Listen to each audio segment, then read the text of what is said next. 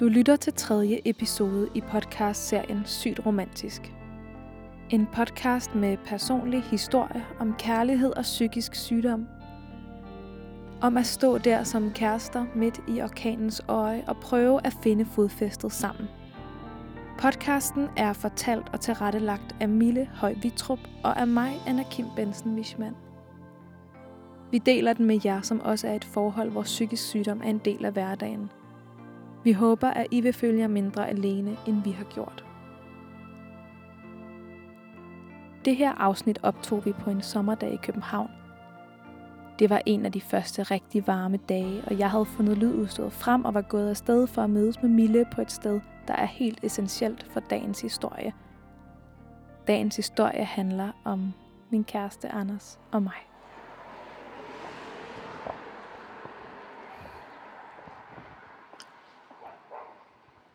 Jeg har sat mig på den bænk, som Anders sad og ventede på, på vores første date. Vi skulle ud og gå en tur sammen. Øhm, og han havde foreslået, at vi skulle mødes ude foran Frederiksberg Hospital. Så lige nu sidder jeg ved indgangen her på Nordre Fasanvej. Og nu kommer Mille cyklerne, kan jeg se. En flot rød kjole i dag. Hej ven! Hej!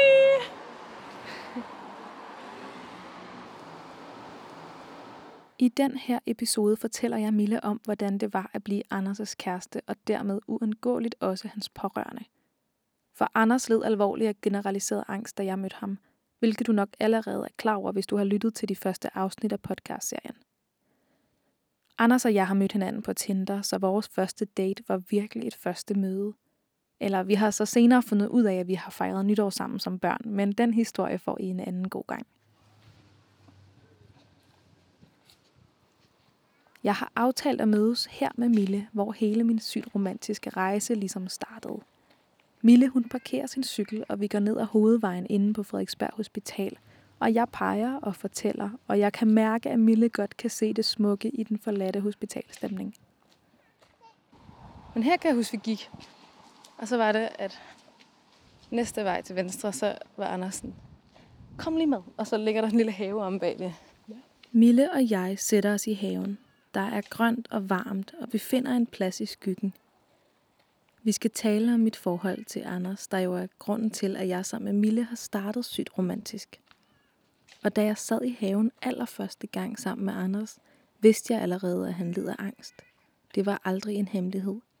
Men det fyldte meget lidt ved siden af første date sommerfuglene i maven. Men nu sidder vi der, Mille og jeg, og vi har aftalt, at hun skal stille mig nogle spørgsmål, da det nogle gange er svært for mig at tale om Anders' sygdom ud fra mit eget perspektiv. Jeg har jo hørt din og Anders' historier masser af gange, men der er stadig ret mange ting, som jeg faktisk ikke har hørt fra dit perspektiv. Kan du huske, hvad du tænkte om Anders første gang I mødtes? Og tænkte du over det her, han havde sagt om, at, at han havde angst? Det fyldte utroligt lidt for mig, at han havde angst. Det var slet ikke sådan noget, der var udslagsgivende. Eller sådan. Så jeg, jeg kan huske, at jeg kom cyklerne ned ad Nordre Fasanvej. Og så kan jeg huske, at han sad på den der bænk, røg en smøg. Og jeg tænkte, fedt, han er her. Det er sådan en bonus. Han, han sidder og venter på mig, det kunne jeg godt lide. Og øhm, så kan jeg huske, at jeg tænkte, at han så godt ud. Det er igen sådan en, du ved. Man er lidt heldig, når man har været på øh, Tinder, og så ser han faktisk også godt ud in real life. Øhm, og så kan jeg huske, at han var helt vildt nem at snakke med. Vi faldt bare et sådan vildt godt i hak fra start af. Det var bare rigtig hyggeligt. Jeg tror, jeg ved ikke, om der er så mange andre, jeg lige sådan havde mødtes med på sådan en kold oktober eftermiddag. Og gået tur på et forladt hospital. Og bare hyggede mig med så meget. Hvornår begyndte det så at blive tydeligt for dig, at, at Anders udover at være helt vidunderlig, faktisk også var ret syg? Han var meget... Han var ikke meget. Han var ret åben omkring det fra start af. Altså, det var ikke sådan, det var ikke hans Tinder bio, vel? Men det, han var meget sådan ærlig omkring sin situation. Og jeg var, jeg vidste ligesom godt fra start af, at Anders havde angst, og det betød, at han havde nogle udfordringer, og jeg var hele tiden sådan, men det er jo bare sådan, det er lige nu. Det kan jeg huske, jeg tænkte meget. Det, det går jo over. Altså jeg var helt i mit hoved, tænkte jeg det, som om han havde en grum influenza, og det skulle nok blive bedre. Også, øh, det tror jeg også, jeg sagde i et tidligere afsnit, hvor vi introducerer os selv, Mille, hvor jeg sagde sådan, at jeg var dejligt naiv. Jeg sprang bare i med begge ben og var sådan, det skal nok. Det, det, det skal nok gå over. Hvornår fortalte Anders dig, at han, at han også havde en skizofreni-diagnose?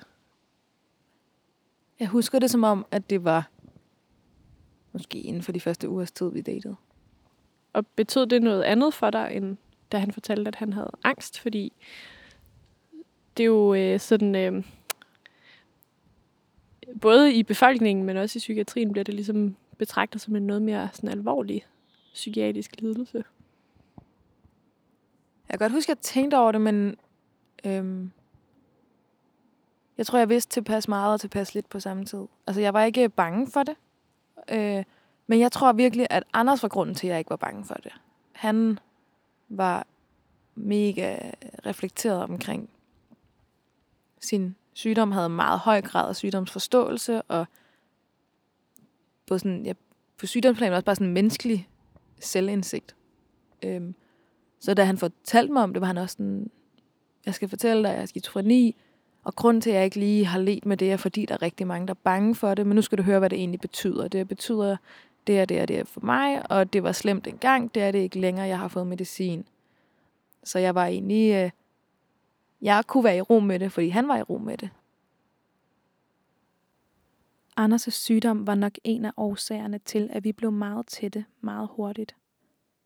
Angsten blev en omstændighed, som vi pludselig var to om at skulle navigere i. Det var derfor vigtigt for mig at prøve at forstå og sætte mig ind i, hvordan sygdommen påvirkede ham, og hvad det var, han kæmpede med. Hvad gjorde du sådan ellers for at søge viden, eller for at lære noget om om Anders' sygdom, altså, og især om angsten, som ligesom var det, der fyldte mest på det tidspunkt? Jeg har været enormt nysgerrig på, hvad han går igennem, men har meget fået stillet min sådan, nysgerrighed gennem at snakke med ham. Øh, og han har været også meget sådan, god til at forklare mig, øh, for eksempel et angstanfald, ved at spille et musiknummer for mig. Hvor at det bare, jeg kunne bare huske, at jeg fik sådan en fysisk reaktion på, jeg var sådan, gud, det er frygteligt det her, det var. Øhm. Og han har været god til sådan at beskrive, hvordan han, øh, hvordan han får det. Ikke at han forstår det, men han kan godt sådan forklare de kropslige reflekser. Og når jeg forstår, hvad han gennemgår af kropslige sådan, så, så har jeg været sådan, det lyder, det lyder ikke så rart. Så det er meget der, jeg har søgt min sådan, den der sådan, hvordan jeg skulle sætte mig ind i det, det har været gennem ham. Øhm, og så udover det har jeg gået i pårørendeundervisning i Frederiksberg øh, Kommune, nede i Nimbusparken, hvor at, der fik jeg sådan undervisning i, hvordan at psykiatrien hang sammen. For det havde jeg faktisk ikke nogen idé om, og det kan godt være virkelig svært at forstå, når man snakker om ambulant behandling, hvad betyder det i forhold til at lukkede og åbne afsnit og alle de forskellige behandlere, som man har tilknyttet sig. Øhm, så det hjalp mig, og nu, fordi Anders har været udskrevet så længe, så har jeg faktisk glemt ret meget igen. Øhm, hvilket jeg føler mig enormt heldig over, at jeg har. Det er jo fordi, jeg heldigvis ikke i noget tid har brugt det. I forhold til det her med at søge viden, så er jeg i mødet med Mille og Christian blevet introduceret til en helt ny måde at gøre det på, ved at se på Christian. Han læser nemlig bøger. Mange bøger. Og så taler han om forskning og evidens. Det betyder ikke, at han ikke også lytter til Mille, for det ved jeg, at han gør. Men jeg kan se, at han finder sikkerhed og håb i at kunne forstå sygdommen gennem videnskaben. Jeg tror, at... Øh at lige præcis det her punkt med, hvordan du har søgt viden, er et af de steder, hvor du måske adskiller dig allermest fra Christian, min kæreste. Fordi øh, han har brugt enormt meget energi på at, øh, at søge viden, altså fra forskningen og alle mulige fora, altså øh, Psykiatrifondens hjemmeside, og bestilt den ene bog efter den anden hjem øh, om emnet. Og, øh, og det tror jeg har været meget, meget afgørende for ham, at, øh, at han på en eller anden måde har kunne forstå min sygdom ud fra sådan nogle objektive kriterier eller sådan noget. Det er nok også, fordi jeg har haft en anden og, og mere begrænset sygdomserkendelse, end Anders har. Øhm, og at jeg har haft svært ved at erkende alvoren også. Så der har det været en stor støtte for Christian, tror jeg, at kunne, kunne søge viden andre steder. Men det er jo bare et eksempel på, at I håndterer det meget, meget forskelligt. Men, øh, men jeg tænker faktisk ikke, at den ene måde er bedre eller værre end den anden, men at det ligesom handler om, hvem man er som pårørende. Men det har altid virkelig interesseret mig at høre andre øh, fortællinger vil, og sådan om, om det at have angst, eller have skizofreni, eller have forskellige psykiske sygdomme. Fordi at ja, for mig er så de der de personlige beretninger er bare altid dem, der sådan sætter sig fast i, i mig. Og jeg tænker også, eller jeg forestiller mig, at det måske en gang imellem kan blive en lille smule trivielt at høre ens egen kæreste fortælle om det samme igen og igen. Og det er jo ikke, fordi det ikke er alvorligt øh, igen og igen, men bare at, at jeg tror, eller jeg kan forestille mig, at jeg ville have det sådan, at ved at høre andres fortællinger om noget af det samme, så ville jeg ligesom kunne se min kærestes historie i et nyt perspektiv, eller ligesom forstå det på en ny måde, fordi når man har hørt noget med de samme ord mange gange, så kan man måske godt sådan blive lidt blind for det. Ja, også fordi man, det er jeg helt enig i, også fordi man, når man er kærester, så er der sådan noget, der hedder, altså, hvornår du bare Anders, altså hvornår du bare min kæreste, der er sådan lidt almindelig træls og besværlig, og hvornår det faktisk er en sygdom. øh. Men jeg sidder virkelig og tænker på, hvordan fanden du har fået, eller du fik selvtilliden til at tro på, at du kunne klare alt det der? Jeg var et tusind procent sikker på, at det var Anders, der klarede det, og jeg var ligesom bare med. Altså det her, jeg har aldrig følt, at jeg skulle ind og kæmpe en kamp. Som jeg sagde sådan, det første spørgsmål, jeg stillede ham på Tinder, inden vi havde mødt hinanden, det var, om han fik behandling. Det gjorde han. Så han havde en, øh, for det første en, en høj grad af sygdomsforståelse og erkendelse. Han var syg med kæmpe og var enormt invalideret af det. Og så for det andet, så havde han et hold af behandlere omkring sig på det tidspunkt, da jeg mødte ham.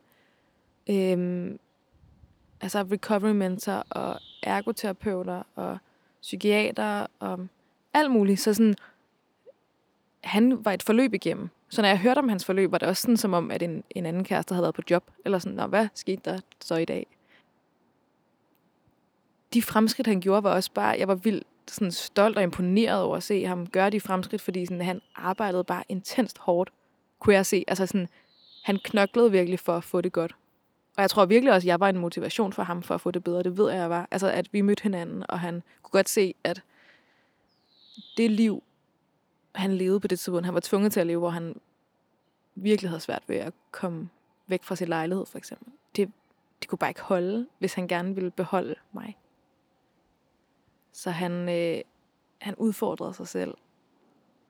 Og så i det der med, hvor meget man har søgt viden, skal det altså siges, at jeg ind, altså det der et år halvandet inden op til at møde Anders, havde haft rigtig mange i min omgangskreds, der havde fået sygdomme. Og jeg havde også selv oplevet øh, stress, men ikke i et langt forløb. Jeg var heldig, at en ven så det meget tidligt, og fik sendt mig til psykologhjælp. Øhm, men jeg havde ligesom været, jeg ved ikke, der var bare et eller andet i terminologien, og et eller andet i forståelsen for mig, som ret meget var på plads, da jeg mødte Anders. Hvilket nok var ret heldigt. Så jeg skulle ikke opbygge en viden om sådan, hvad er psykisk sygdom? Eller jeg havde, den havde jeg været igennem, og jeg havde været igennem den lidt for mange gange, til det var sjovt. Men det, var, det gjorde også bare, jeg synes ikke, det var farligt. Jeg var sådan, alle de stærkeste mennesker, jeg kender, de har en ting, de slås med.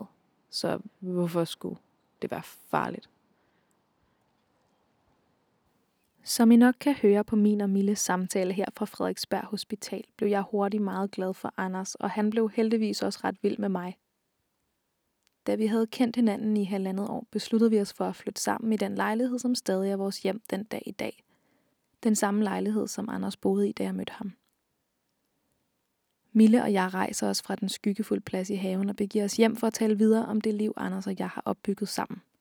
Vi slår os ned i min stue, og Mille spørger mig, hvad forskellen egentlig er på vores hverdag dengang og nu, i forhold til, hvor meget sygdommen fylder. Og nu er der så gået tre og et halvt år. Og øh, Anders står et meget andet sted nu, end dengang, i forhold til sin sygdom. Og jeg tænkte på, om du ville beskrive, hvad de største forskelle er for jer, dengang, fra dengang til nu, i forhold til, hvor meget sygdommen fylder, og hvordan den fylder. Da jeg mødte Anders, og vi blev kærester, så fyldte sygdommen hele Anders' hverdag. Han var sygemeldt, han gik til behandling, han havde behandler, der kom hjem til ham. Og det var ligesom, hverdagen var, at han skulle knokle med at udfordre sin sygdom, og med at få det bedre. Det var hans job i den periode, det var ligesom bare at skulle få det bedre. Og ret naturligt, så var det jo også et samtale, ligesom man mødes med sådan, en man bruger meget tid med, og siger sådan, hvad har du lavet i dag? Altså så når han ligesom havde været ude at gå en tur med ergoterapeuten, som sådan eksponerede hans angst, eller ham med hans angst, øhm, så var det også det, vi talte om. Og det var ret naturligt, jeg skulle også lære ham at kende, jeg skulle lære angsten at kende, så jeg spurgte enormt meget ind, og det var ligesom, det havde meget naturlig plads i vores hverdag sammen.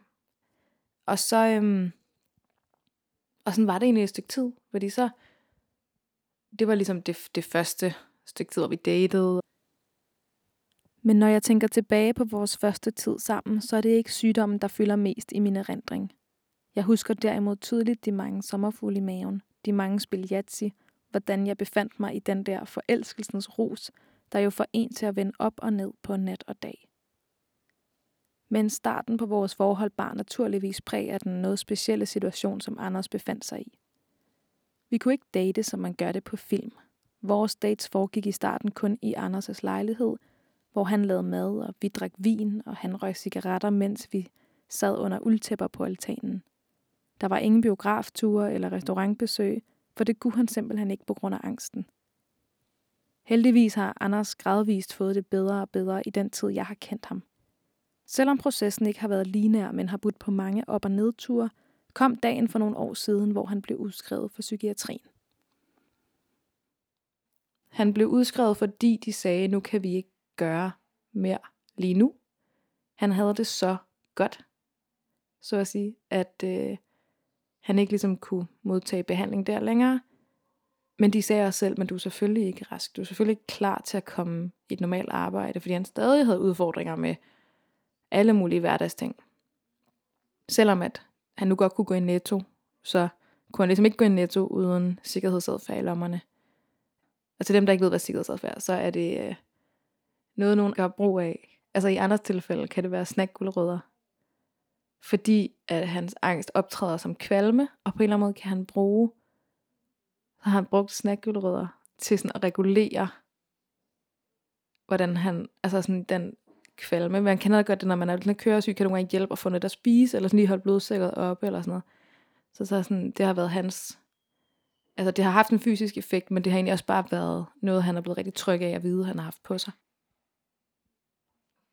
Men der var en periode, hvor han var, han var for rask til at være i psykiatrien, men for syg til at have en normal hverdag. Normal i store gåseøjne, ikke? Øhm.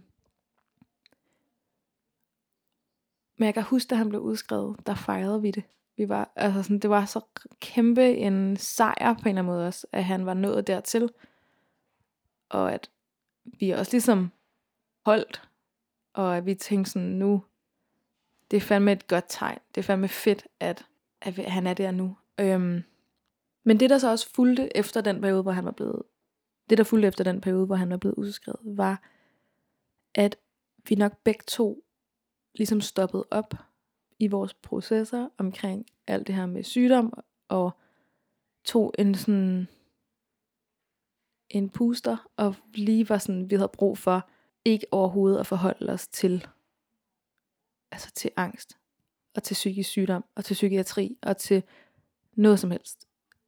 Jeg tror, Anders havde brug for efter mange år i psykiatrien, at være sådan, nu er jeg på vej til at blive Anders, og ikke Anders med angst. Hvilket jeg fandme godt forstår, at man har brug for, når man har brugt sine start tyverne på bare at være ramt af det ene efter det andet. Og jeg var også sådan, det var fandme fedt, at for første gang følte jeg, efter jeg havde mødt ham, så kunne man begynde at være sådan, nu er vi bare kærester. Men det var aldrig noget, vi talte om. Altså vi talte ikke om, at vi ikke talte om det. Vi begyndte, jeg kan bare sådan se nu, vi talte mindre og mindre om angsten. Men den fyldte jo stadig. Altså den, hans behandler havde også sagt, du ikke, han er jo ikke rask, man bliver jo ikke, det er heller ikke et mål i sig selv at blive rask, det er et mål i sig selv at finde ud af, hvordan man lever med de her ting. Øhm, så det, at vi ikke talte om det, gjorde, at jeg forstod pludselig ikke ting, som jeg tidligere havde forstået.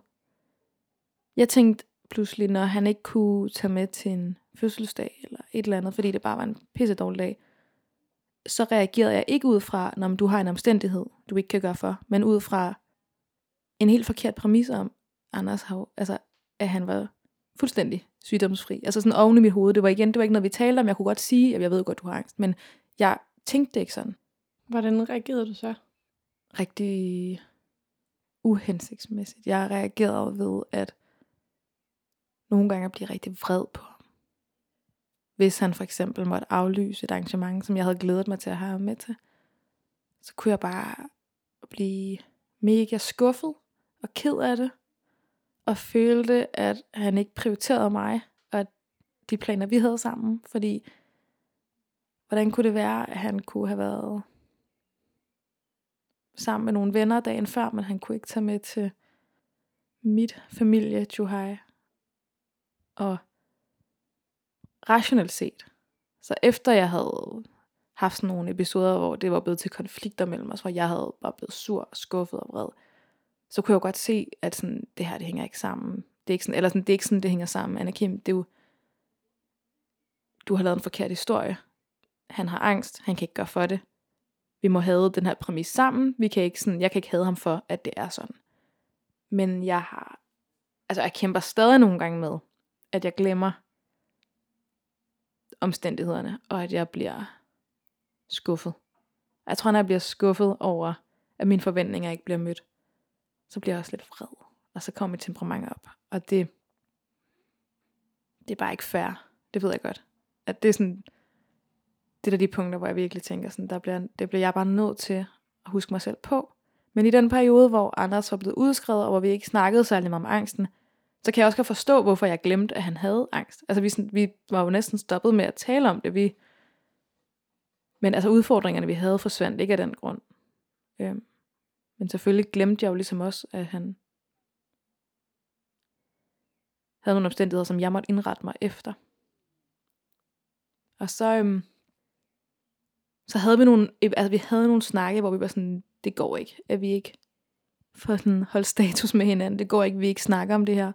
Men det var først for alvor, da jeg mødte dig for et års tid siden, og vi to begyndte at snakke om dig og Christian, og dig og din angst, at jeg sådan fik en interesse igen i at tale om angst med Anders. Og det, som du sagde,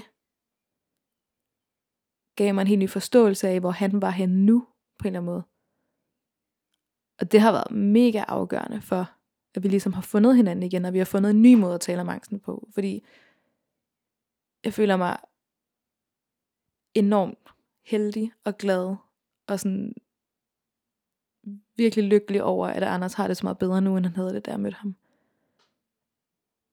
Øhm, men der var også udfordringer ved netop det der med at glemme sygdommen, for jeg tror, jeg må aldrig glemme, at den er der.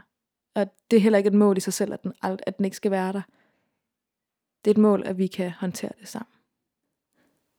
Hvor er det bare sådan en ting, der er lettere sagt end gjort? For helt ærligt, så går jeg jo og drømmer om, at angsten forsvinder fra Anders' krop og flytter ud af vores liv. Den må gerne flytte rigtig langt væk. Men jeg mener samtidig, at det handler om, at vi skal kunne håndtere udfordringerne sammen og ikke lade de komme imellem os. Det er bare så vigtigt at understrege, at det er mega fucking svært. Vil du sige noget om, hvornår at du føler, at du er god til at håndtere det, og hvornår du føler, at du er dårlig til at håndtere det i dag? Altså, når jeg er dårlig til at håndtere det, hvis jeg starter der, fordi det synes jeg lige er beskrevet, det er, når jeg, når jeg glemmer det. Og jeg kan sådan nogle gange ikke forstå, at jeg kan glemme det, men det er jo fordi, jeg tror sådan, når man ikke kan mærke det, altså Anders kan jo mærke sin angst i højere eller mindre grad på sin krop hele tiden, og det kan jeg bare ikke. Og nogle gange tror jeg, at Anders han sender mig blikke, hvor han tror, jeg forstår, hvordan han har det, og det gør jeg jo ikke. Ellers, hvordan fanden skulle jeg vide, hvordan han... Heldigvis forstår jeg jo ikke, hvordan han har det i sin krop. Men,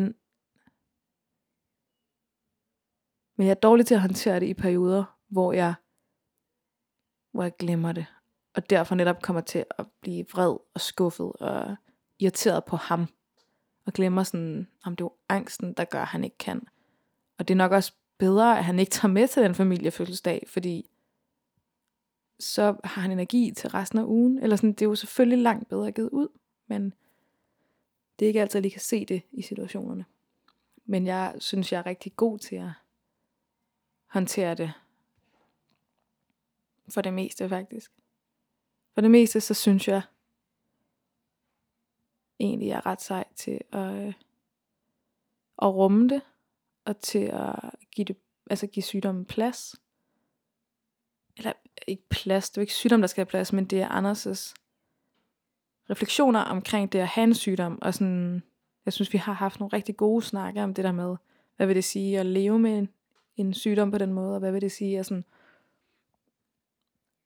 og så blive voksen, samtidig med, at man har en psykisk sygdom, og se alle sine venner få studenterhuer og leve det der liv, og samtidig med, at man sidder og bare sådan ikke kan noget. Og der synes jeg, at vi har haft nogle snakke, hvor jeg har følt mig som en god pårørende, fordi jeg egentlig har lyttet, og det tror jeg er noget af det vigtigste, man kan gøre, det er at lytte. Og så føler jeg også, at jeg er en god pårørende, når jeg sætter grænser for mig selv.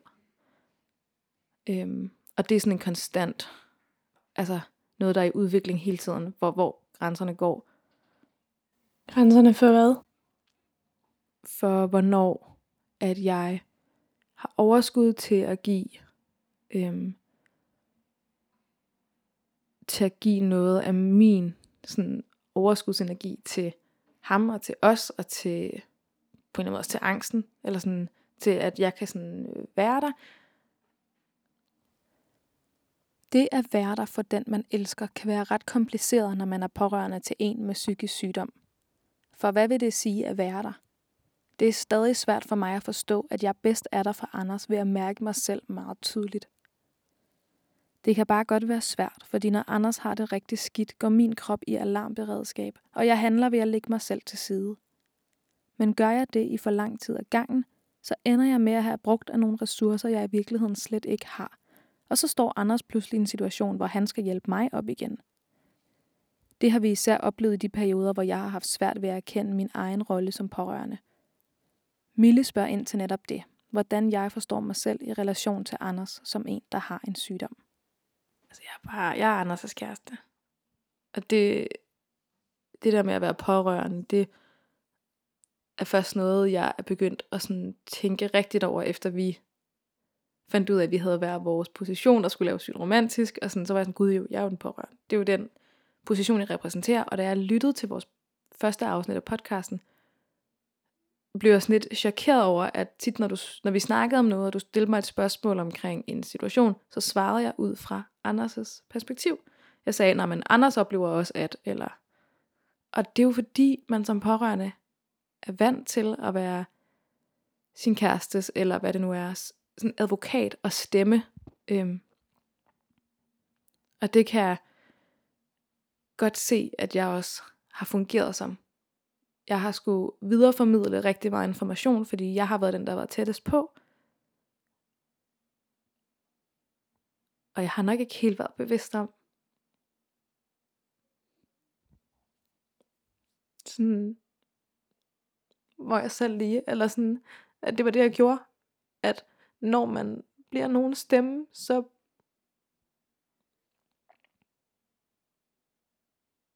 så har det for mig været svært også at sådan stå på mit som mit eget sted at være. Og det er først nu, jeg sådan kan se, at mit automatsvar er at være sådan, fortælle, hvordan han har det. Og det betyder jo, at jeg ikke automatisk tænker på, hvordan jeg har det. Og det øh, er den største kærlighed. Og det er så fint. Og jeg tror, der er rigtig mange pårørende, der kan ikke genkende til det. Fordi det er ham, der mærker det. Og det er ham, der har sygdommen. Men det føles også mærkeligt at reflektere over, at at man er, at ikke man, men at jeg er blevet så vant til at gå ud af mig selv og ind i en andens fortælling.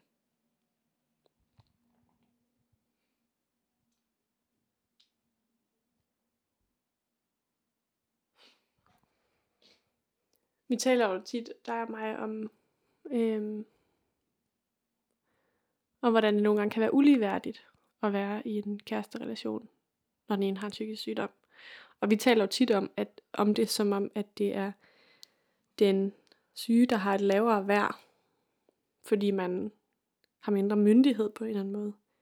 Men lige i forhold til det her med, hvem der må få mest plads, så er det jo, når man er syg, at man er den, der tager og får mest plads.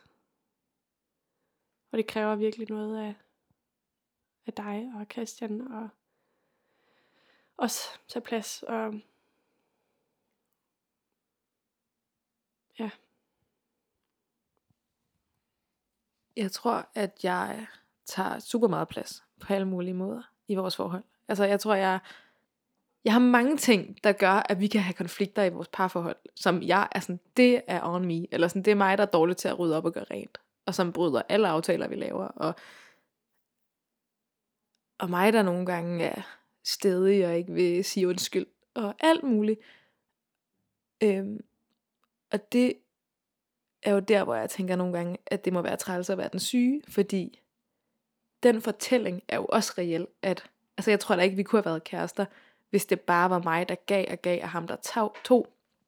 Men fordi sådan, sådan er det bare ikke i vores forhold. Altså jeg synes, jeg må lige så tit sige, åh, tænk, at du overgår at tage den her diskussion med mig for tyvende gang. Ups, eller sådan, der har jeg dårlige vaner, eller hvad ved jeg. Men fordi det ikke er, altså fordi det der med, at han har en, en diagnose, så er det på en eller anden måde meget mere åbenlyst, at han er, jeg ved ikke, problemet, eller hvad man siger.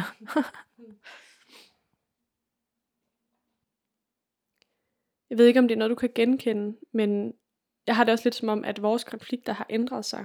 Altså fra at, at når jeg havde det virkelig, virkelig skidt, og vi så på en eller anden måde havde haft et stort sammenstød, eller, men, men kom igennem det, så er det enormt sådan, ah, vi klarede det, og hvor er det fantastisk, vi kan det her sammen og sådan noget, til at nu er, hvad kan man sige, romantikken ligesom gået af situationen. Og, og det, jeg vil ikke sige, at Christians overbærenhed er blevet mindre, men han er nok blevet meget bedre til at kridte sin egen bane op og sige, jeg vil ikke gå med på, på de konflikter, som min angst nogle gange bærer med sig, altså af irrationelle problemer. Da jeg mødte Anders, så havde han det jo super dårligt. Og øh, de gange, hvor han pressede sig selv for at overskride sine grænser, altså hvor han virkelig gjorde noget, der var ubehageligt for ham, fordi han havde angst. Øh, som for eksempel at krydse en gade, som på en eller anden måde altid har været frygtelig for ham i forhold til sin angst. Øh, så gjorde han det i starten af vores forhold, fordi han skulle bevise det over for mig. Og det var den vildeste ros af sådan milepæle og sådan øh, kærlighedserklæringer. Meget tydelige kærlighed. Jeg kan huske, da han kom hjem, og han havde, han havde aldrig været hos mig før, men han vidste, jeg havde givet ham min adresse og sådan noget, men vi havde bare været rigtig meget hos ham, for det var der, han havde det bedst. Og øh, så havde han en dag gået en tur med sin eksponeringsmentor der, og så var de gået hjem, og så havde han taget sådan en selfie foran min hoveddør. Ej, det var ikke en selfie. Det var faktisk bare et billede. Så havde han taget et billede af min hoveddør. Og det var bare f- så sygt romantisk. Det var bare sådan... Han overskred alt, hvad hans krop fortalte ham, for at bevise over for mig. Han var sådan, du, jeg skal nok komme dertil, og jeg gør det her, og jeg... satser ligesom mit liv, hver gang jeg går ud af døren, men jeg gør det for at bevise over for dig, at jeg vil dig nok til at kæmpe for at få det bedre. Og han kæmpede bare med næb og klør. Og så, altså første gang vi var i Netto, første gang han tog toget, og man sådan holdt i hånden bagefter og krammede, og sådan, vi gjorde det, vi... fordi for andre, så er det jo bare en lille ting, men for os var det bare kæmpestort. Og det der med, at han også gjorde det for at imponere mig, og for at for at vise mig, hvor meget han ville det. Og så øh, kunne han jo mere og mere.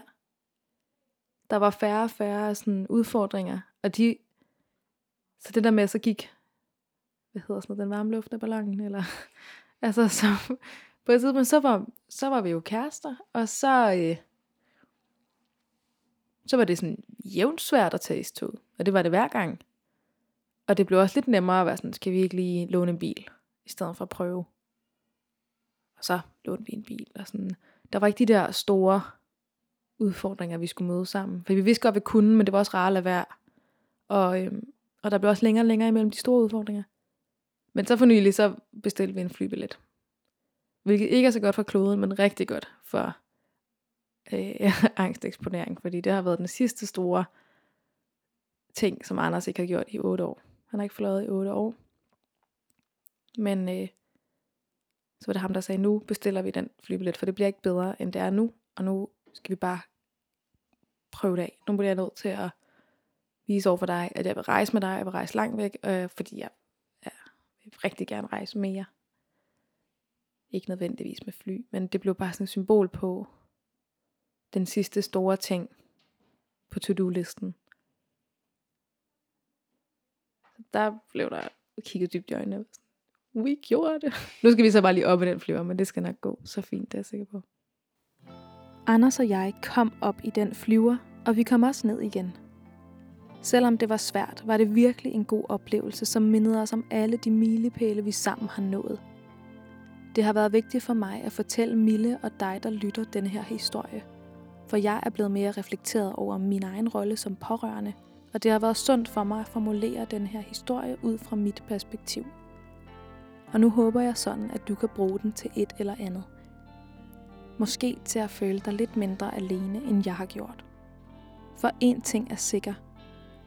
Livet går op og ned, og vi skal hjælpe hinanden så godt som muligt med at tage imod det, der kommer.